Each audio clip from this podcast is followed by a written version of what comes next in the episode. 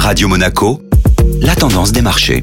La tendance des marchés avec la Société Générale Private Banking et Gabriel Sultan. Bonjour Gabriel. Bonjour Julia. Les marchés actions se sont repris hier alors que les taux repartaient à la baisse. Le rendement du 10 ans américain perdait 10 points de base et se restabilisait autour de 4,21%. Ainsi, à la clôture européenne, l'indice Nasdaq 100 était en hausse de 1,5% et l'indice Eurostock 50 clôturait finalement en légère hausse après un début de séance plus mitigé. En zone euro, les nouvelles économiques étaient plutôt mauvaises. L'indice flash PMI composite de l'activité globale s'est replié de 48,6 en juillet vers 47 en août, soit son plus faible niveau depuis novembre 2020 et le troisième mois de baisse consécutive. Aux États-Unis, le PMI des services est sorti également inférieur aux attentes, à 51 au lieu des 52,5 attendus, ce qui a permis au taux d'amorcer une descente. Et puis aujourd'hui marque le début du rassemblement de Jackson Hole. Le meeting se tiendra jusqu'au 26 août et les principaux banquiers centraux et une centaine de décideurs se retrouveront pour discuter des prochaines décisions de politique monétaire. Il s'agit d'un événement crucial pour les investisseurs